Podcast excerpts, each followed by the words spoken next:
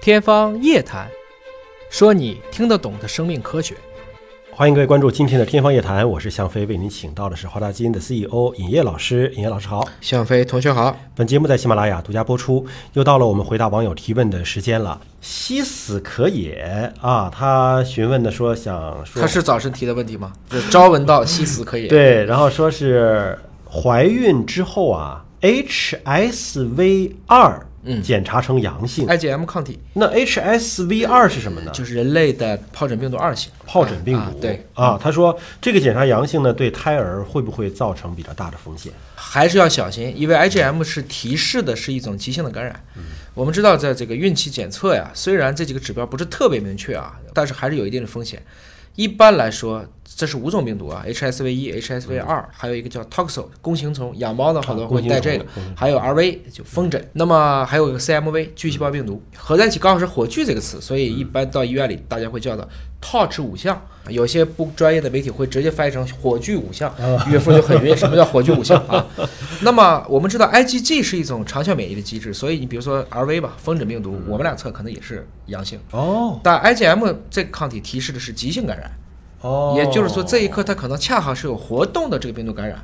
这个病毒是可以穿过脐带的。也就是说，它的阳性是有可能会造成胎儿有一定的问题。那么很多人就会很纠结，我要不要这孩子敢不敢要？充分的做好产检。嗯另外一个呢，即使现在在 Touch 它就是有这种感染，如果确定了这个病毒载量很高，也可以做对应的宫内治疗，嗯这要去比较顶级的这种妇幼产科医院去做啊，要做抗病毒治疗的。对，这种要到专业的医院去咨询一下医生、嗯啊。那么你考清华，我考面筋，询问说能讲讲精神卫生领域的疾病吗？类似像精神分裂症、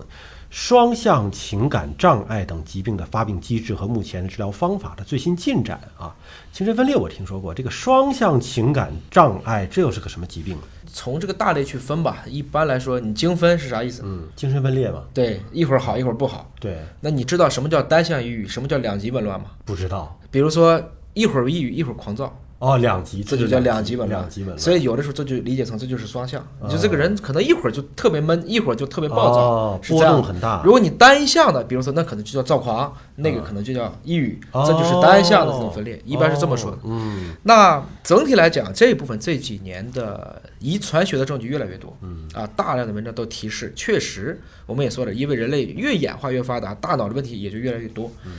更多的女性会容易抑郁，嗯，因为她压力大呀，各方面都有，但是她也确实有遗传因素，很大程度上讲，我们今天治疗的方法呀，应该说一般去康宁医院、安定医院，我们绝大部分都叫这样的名字，对吧？就会给你开一大堆镇定剂，对，甚至有的时候就给你吃多巴胺，嗯，吃内啡肽或者是它的前体，来保证你处于一个心情状态良好的这么一个区间。嗯，我认识好多的是非常出名的人物，嗯，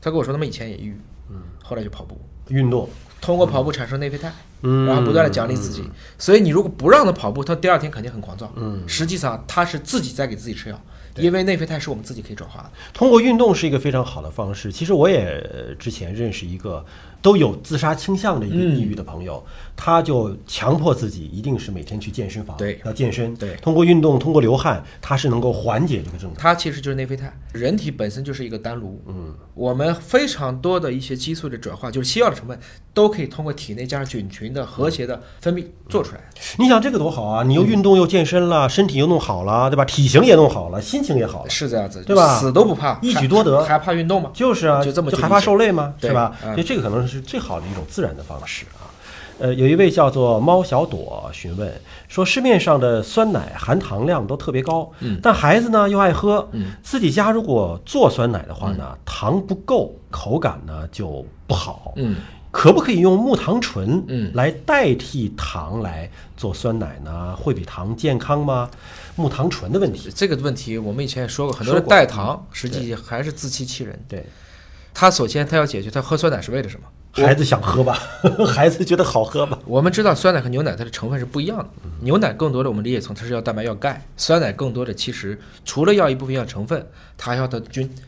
所以当年我们反复讲，酸奶要去看它是不是在冷藏里保存的，对。常规温度保存的那叫乳酸饮料，换言之都是死菌，那只是有一点儿那种味道，那里面兑了一点酸乳酸的味道。在我来看，自己家里做酸奶呢，不是不可取，现在也有酸奶机啊。但有的时候，第一个很麻烦，第二卫生你还真不一定搞定。嗯如果夏天万一有一点儿，比如说沙门氏菌感染，嗯，那这个全家可能真就废了。特别是有好多家庭还有误解，哎，早晨起来这牛奶变酸了，不就是酸奶吗？然啊后，直接喝 ，这不行是吧？任何菌都可能导致牛奶变酸，啊但导致酸奶的菌那是乳杆菌、啊啊，它乳酸菌，你则不能通过这个方式去。不能是牛奶坏了 就当酸奶喝，啊是这样子，所以这个酸奶是中文的一个翻译，你在这个英文里人家叫 milk，嗯，yogurt 啊，对，那个叫 yogurt，对啊它没有叫 milk，或者这个是叫酸 milk。 sour milk，呃大大家没有这么去叫，是吧？ 那么孩子如果说不接受酸奶的这个口味儿，我觉得有的时候可以拌点水果，嗯，或者加点蜂蜜，没有必要真的拿木糖醇去骗孩子。嗯我们当时也说过，这个代糖到底对人体的作用的影响，现在来看争议还是蛮大嗯的。有一部分人认为，不管是何种代糖，它虽然代糖本身不吸收，它会促使人把原来你不吸收的正常的，比如说葡萄糖，嗯，它给吸收了，嗯，它会促进其他的代糖吸收。 那不就减肥了吗？不是啊，本来你比如说一百个葡萄糖，你只吸收了五十、啊，那五十吸收不了，对吧？嗯对？对今天你说我不吃一百，我就吃五十，啊，按理说五十你应该吸收百分之二十五，对，一时代糖五十百分之百的吸收了，哦嗯其实道理是一样的，这是现在还是有争议的。你觉得你想通过一个简单的化学品来骗人类，嗯不可能的。我们是一个极其复杂生态系统，你同意你的菌也未必同意。好了，感谢叶老师的分享。那么想问更多的关于生命科学的知识，可以在我们的节目下方留言，我们会定期的搜集整理来解答大家的疑问。今天节目就这样了，感谢您的关注，下期节目时间我们再会。